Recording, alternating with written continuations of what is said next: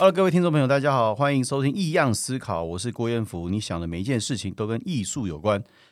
哎呀，今天呢千呼万唤，终于请到我这个我觉得是很好的朋友了，可能是我自认吧。对，我们欢迎胡朝胜先生。嗨，彦福，各位亲爱的听众朋友，大家好，我是艺术策展人，我是胡朝胜。对，前面没有很多的头衔要介绍你，就是因为短时间之内我不知道要怎么样把它浓缩来介绍你的。对。那我跟曹胜认识呢，是在大概一七一八年的时候，在威尼斯双年展的时候，我那个时候在那边展了一个卫星展，然后当时有很多我们的台湾的朋友啊在那边碰面，然后曹胜是其中一位，然后当时我就觉得跟你特别有话聊，对，然后也讲了很多很深入艺术的事情，然后我也才开始慢慢的在那个时间点，嗯，对于我自己的创作有一个很深入的一个醒思跟一种想法。真的是从那时候开始的。那今天请朝圣来呢，其实也是算是为大家解惑，因为怎么说呢？他其实，在我们艺术圈里面算是重量级的人物。聊聊策展，好吧？哎，过奖了哈。那我只是比较早进入到这个产业里面来哈。我其实是呃做这个策展工作呢，到目前为止将近三十年了。哇塞，三十年！对，呃，等等等，我们要推算一下，所以是 一二零零三年啊。呃，我在一九九三年，我在一九九三九四年开始正式入行啊。那那个时候我其实还没有出国，可是其实嗯，我就已经对从事艺术的这个工作充满了兴趣。对，当然后来我自己就出国啊，到到了纽约去学这个艺术管理。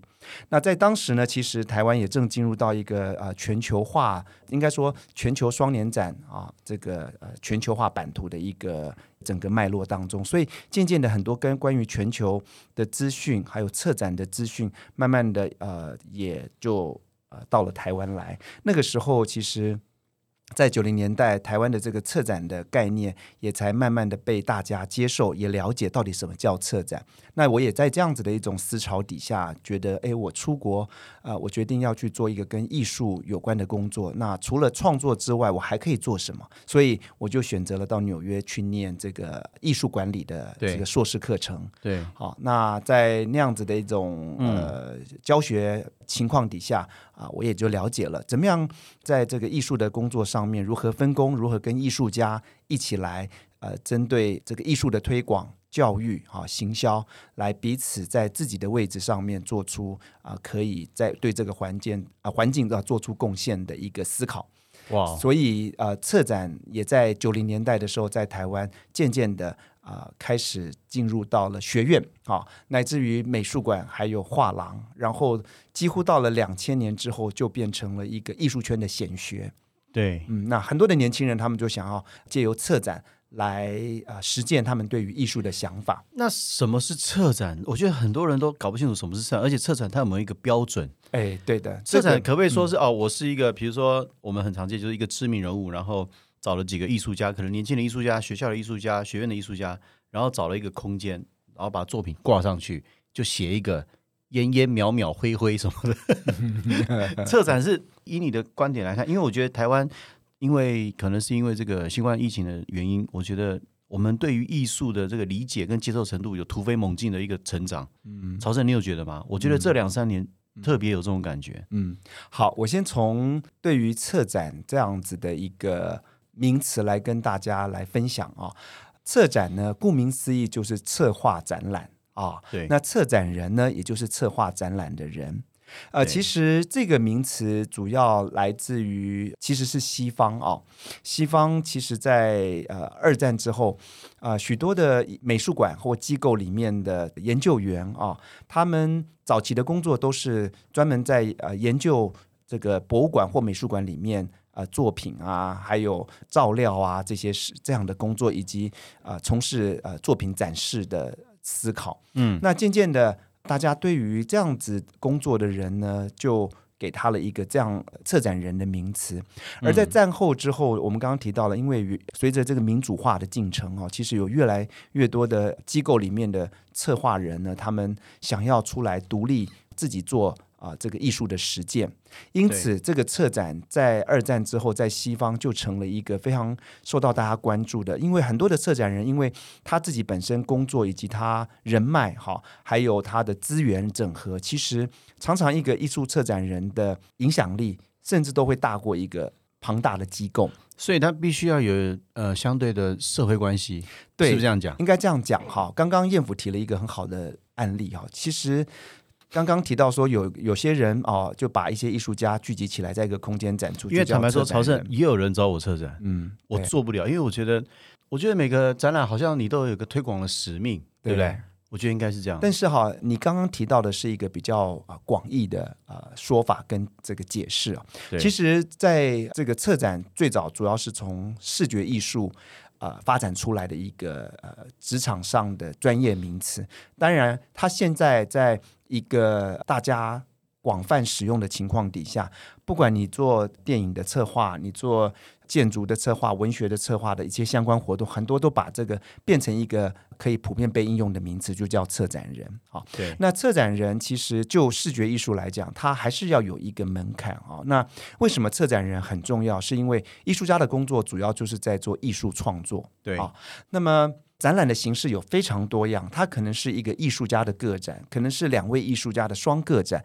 也可能是一个联展，也有可能是一个上百位艺术家的联展。想想看，这样子的，不管是规模小或大的展览，若是中间没有一个主要的核心人物去规划，对，去串联，然后去把这些艺术家的作品整合起来，你可以想象这个展览可能会是灾难一场。也就是说，策展人作为一个艺术策展人，他必须。他确实是要有门槛，他绝对不会是就我个人的经验，绝对不会是说哦，你只把一些艺术品放在一起就叫策展人。他在整个展览里面的对于艺术家的作品的研究，甚至在整个展览当中脉络的厘清，还有作品跟作品之间的对话观点的一个呈现，乃至于空间的这个思考，哈，包含灯光，包含整个计划所延伸出来的教育活动，甚至行销宣传啊、乃至于可能的。学术研究，其实这都是策展人他必须去具备的。因此，呃，若是年轻朋友对策展是有兴趣，尤其在应该这样讲，你在你的专业领域，比方是学音乐的、学影像的、学视觉的啊、学舞蹈的都没有问题。你若是想要从事这个策划的工作，那也就是说，你必须在你专业的领域当中有一个基础的训练。比方对于我来讲，我们就有艺术史的训练，对跟还有艺术理论的训练，这个变成我们在呃进入到策展的这个领域当中最低的门槛。嗯，那当然，当代艺术它所思考的范畴非常的广啊，嗯有的可能纯粹是就绘画啊，有的就形式，就材料，还有就一些特殊的议题。所以每个策展人，他除了对于艺术有啊、呃最基本的认知、理解跟研究之外，他对于当代艺术所关怀的不同的面向的这个主题呢，他也必须去涉猎。所以通常应该是会先有一个主题之后，然后再来摄取艺术家。我的我觉得我觉得比较健康，应该是这样。我觉得策展方法有很多种，怎么说呢？嗯，你刚刚提到的是一个正规的哈，就是说这个策展人他可能有他自己研究的领域哈，比方说嗯他可能对于政治经济学特别有兴趣，他对于地缘政治有兴趣，他对于性别有兴趣，他嗯对于美学或者对于艺术史里面。艺术的潮流的发展有兴趣，那他可以先针对他自己有兴趣的内容来做研究。那做研究之后，同时他开始去收集跟他的研究内容可以相呼应的艺术家，用以来证明他所观察到的这个现象，哈，或者是这个潮流。那么艺术家也在他这样子的一个研究的这个思考底下，啊，呃，就呃一起来参与。参与这个哎，展对对览这样，。好，那这个是一种，另外一种其实是像我个人除了刚刚所提到的，呃，我可能对于特殊的议题有兴趣之外，另外还有一个再来就是艺术家其实是很多时候是策展人的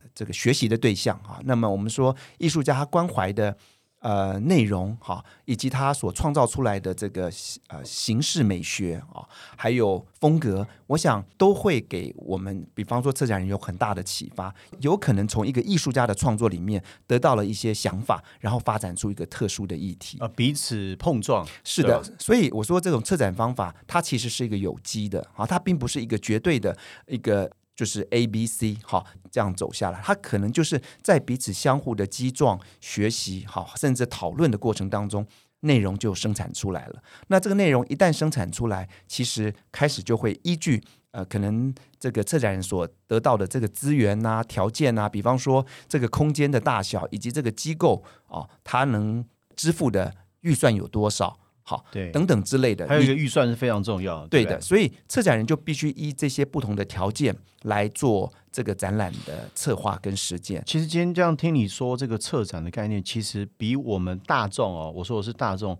想象中的策展还要专业，也也还要更加的困难一点。哎，门槛坦白坦白说就是比较高。对，应该说它就是一个专业的一个工作啊，就像我刚刚所提到的，嗯。当策展这个名词已经非常广泛啊，甚至讲的再宽广一点，就是呃变泛滥的时候，很多人会对于策展人这个名词有心生向往，而这个向往，因为它变成某种身份地位的象征了，对吧？现在这个对，所以会觉得说哦，好像我做一个这样的展览，哎，我就可以挂个策展人。但是对于呃，比方说在真正专业领域里面，我们来看待策展人，你能不能借由策展把艺术家的作品推荐给大众，以及借由策展能去影响这个，比方说这个时代、这个世代对于艺术、对于美学啊、对于思想的一个种种全方面的学习跟启发。我觉得这个都是策展人在工作上面很重要的、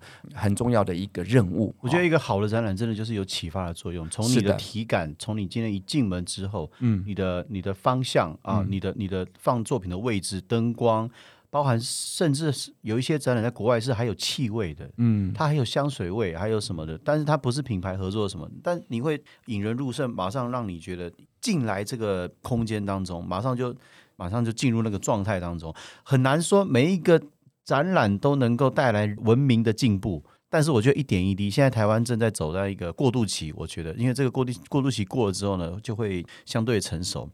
对吧？呃，应该这样讲哈。我觉得文化的养成，哈，文化跟城市美学涵养的养成，它就像是一个教育一样，它不太可能立竿见影。对，然后它需要时间慢慢的累积，就像是所有的知识研究，还有美学的风格的建立，其实它是需要一代一代的人在他的那个时间当中。创建、累积作为一个基础，提供给下个时代的这些创作者，哈，那作为基础在持续的发展，我想这个是一个还蛮重要的一个地方文化累积，这个非常具有在地风格的一个过程。所以时间呢，我想，呃，我一点都不担心，是因为。我们快也快不了哈，那所以它就是按照着这个大家应该有的呃这个进程，对一步一步的做发展。当然很重要的是，若是结合政府和民间的资源，可以让更多的大众哈在平日的休闲之余，能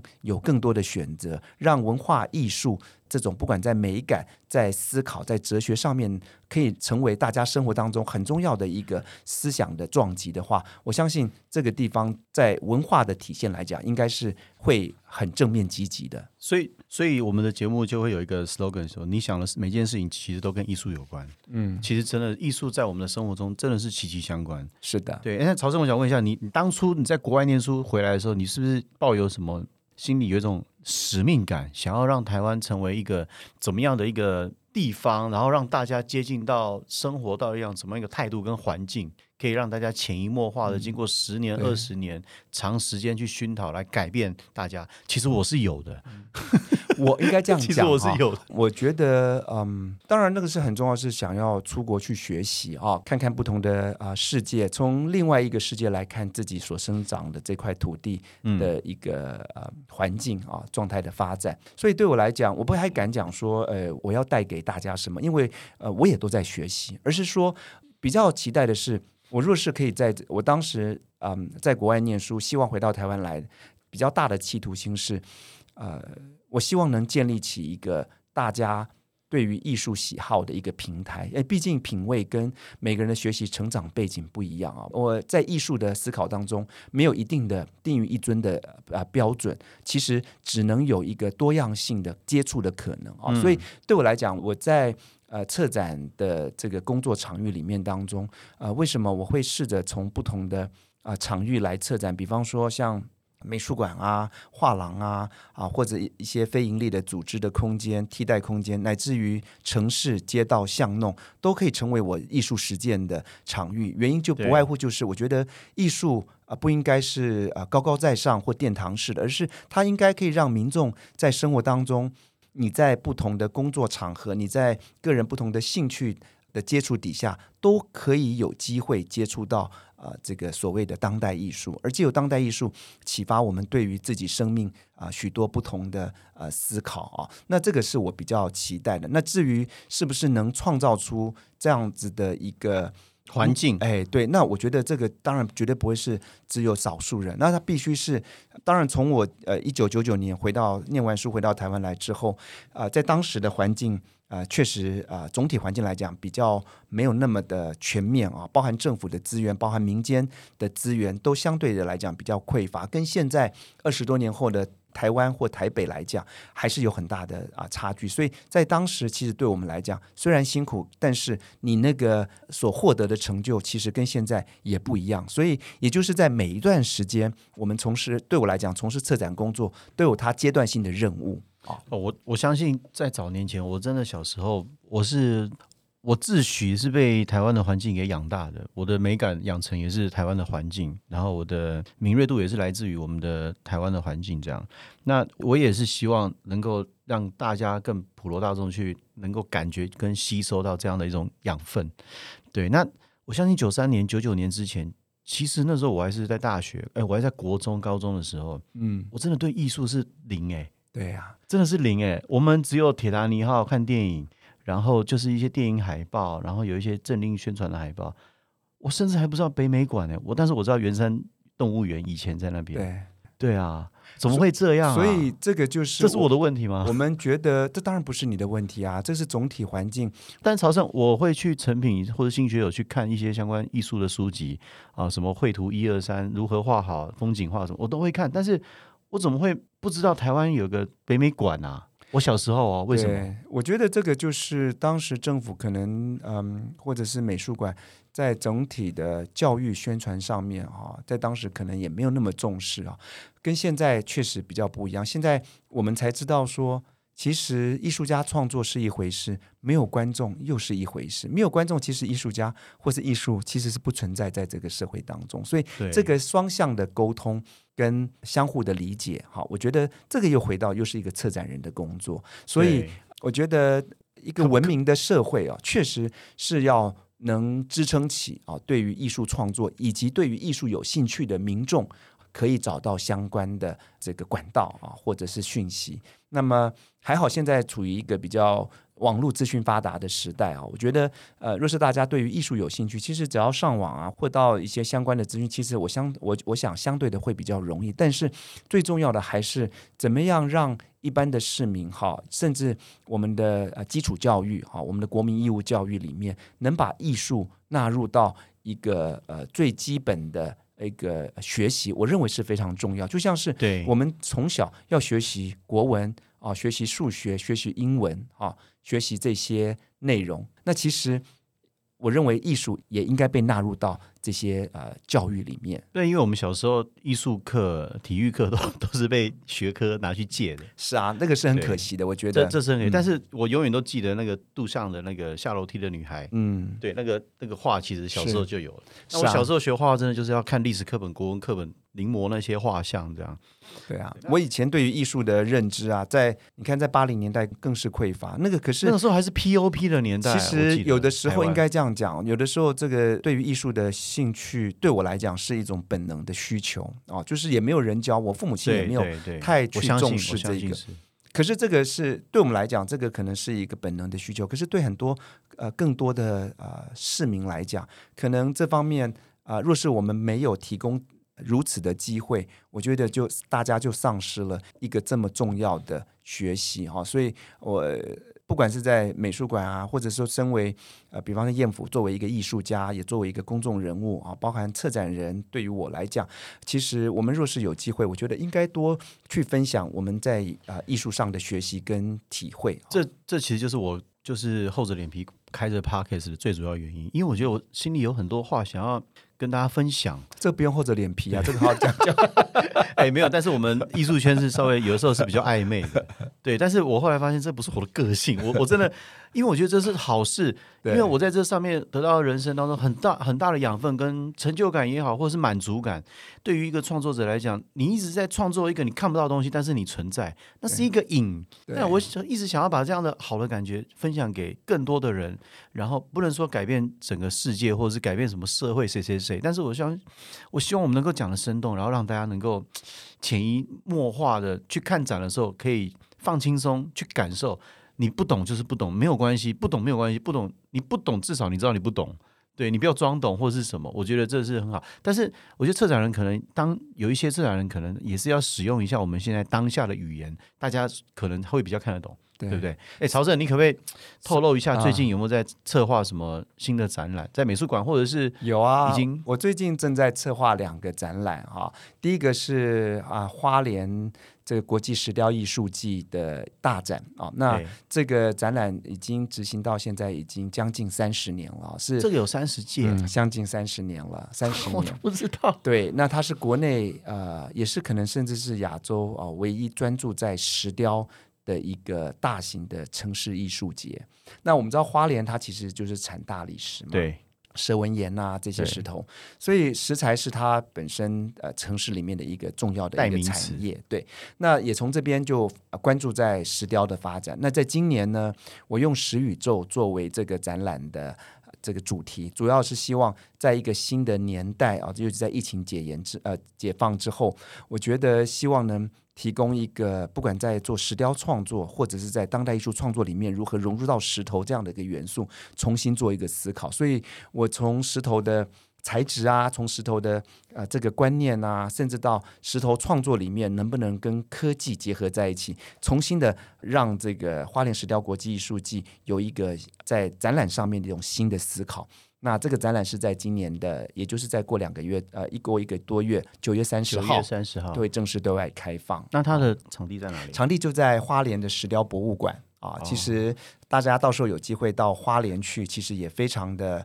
时间也非常的好。一来可以去体验啊，来自于世界各地的艺术家的创作哈。对，大家所看到的这些雕塑，可能都会不同于你。大家以往所认知的传统的雕塑，它除了是石头之外，它可能是影像，它可能是声音，它可能是。这个行为。创作的媒介，对，你就会发知道发现才知道说，哦，石头原来它不会只是像我们传统所认知的雕塑，而是石头可以作为一个观念，石头可以作为一种方法，然后大家看到的石雕会很不一样。你讲到这个，我想到我在我在非洲住了一个饭店，我我我的脸书有 PO，就是饭店里面跟石头结合在一起，因为那个地方它就是没有水、没有电，然后很干枯，只有动物生长的地方，但它却住了很多的肯亚当地人，对他们都喝一。羊的血啊，然后要每天要走很长去走很长的路去去拿水这样子。那那个饭店让我有一种石头为大地之母的感觉，我们就跟石头合为一。是啊，对，所以我这次做这个石宇宙，原因也就是希望让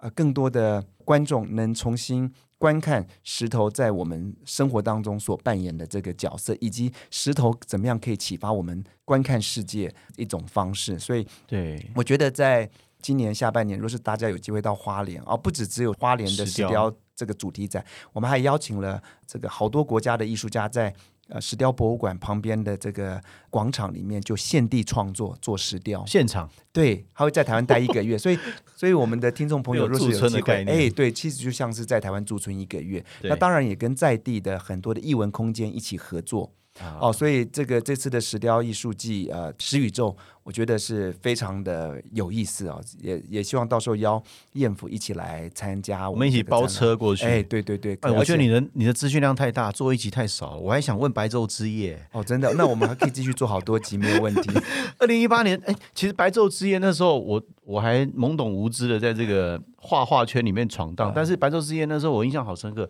全部的人都在。河滨公园，然后穿白色的衣服，是不是有一种？哎，呃，不一定要白色，不一定要白色，但是哦，白昼是白昼是永昼的那个一概概念。对，我简单说明一下，白昼这些事，我觉得这个概念很酷哎。它是一个扰动城市的一个城市艺术节，它在二零零二年的时候，最早是从巴黎开始。啊，巴黎开始对，那那当时也是叫白昼嘛，对，它叫法文叫 La Nuit Blanche 啊，就是 La Nuit Blanche，对对，就是白夜，白夜的意思。那白昼之夜呢？当时其实巴黎市政府也就是希望借由在夜晚打开这个巴黎市，让巴黎市民跟观光客能重新观看啊夜晚的巴黎，以及让很多的艺术家可以把他们的作品装置在。街道巷弄当中啊，然后也把美术馆给打开来，所以当时的用意不外乎是就是希望推广推广当代艺术，而且让大家知道，其实这些艺术是非常呃呃容易亲近的。那更重要的，也去体现了一个民主化时代观众的。呃，这个参与啊，对于艺术的呃这个推广是何等重要，所以所有的这个参加的这个活动，全都是强调免费的。那这样子的一个计划，在当时一下子获得世界的关注，吸引到一个晚上，吸引到百万人口。其实我觉得那个时候形成一种台北的一种生活文化新形式。是啊，有一种有一种回到以前有个名词叫台北人的那种感觉。嗯，我觉得有那种感觉。你你说到晚上，我这次在非洲，我有很深的感受。晚上我们跟非洲的。部落的人一起吃饭，他们都没有用灯，然后我们就用火，他们用火在烤没有错，但是他们在吃饭的时候是完全没有灯哦，黑的哦。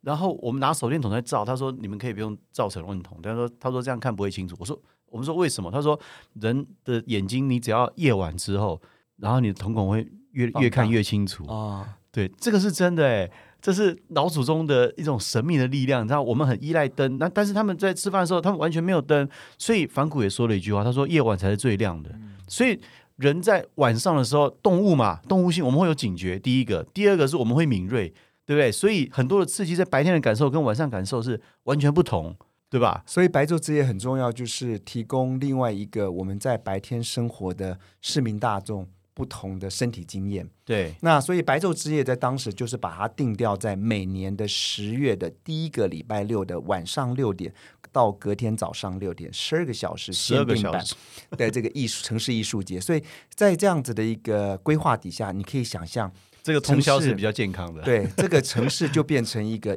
不夜城，视觉艺术跟表演艺术的一个呃平台。你在这里面可以看到数十件的大型的户外装置。啊，艺术也可以看到好几啊几十场的呃表演艺术。那这样子的一个机会，其实可以让很多的民众在平日这个工作忙碌的生活当中，可以有一个礼拜六的晚上啊，稍微不休息一下，但是整晚可以体验这个不打烊的一个美食呃这个艺术体验。我认为是非常有意思的一种呃计划。对，而且台湾有很多非常杰出的艺术家，在这个时候都可以大展身手。对，所以所以。在当时呢，在二零一八年、二零一九年，台北市政府就邀请我做这个白昼之夜的艺术总监啊，去统筹规划这两年整个啊白昼之夜的一个方向哈，跟跟内容啊。所以这个已经变成台北，我觉得算是非常指标的一个艺术艺术活动了。确实，它其实坦白说，真的是每年。呃呃，下半年十月最重要的一个艺术，这确实这吸引到了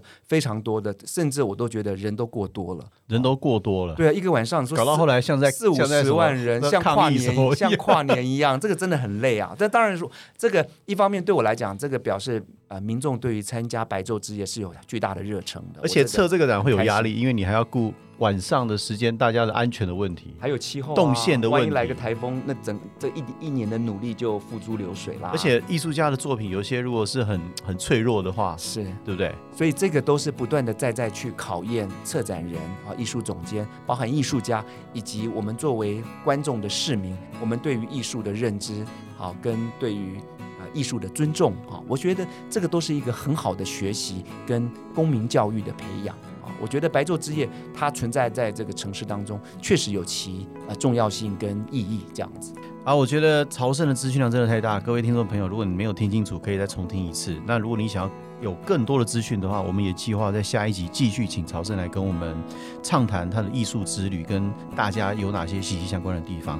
谢谢收听《异样思考》，你想的每一件事情都跟艺术有关。我们下一集再见，拜拜。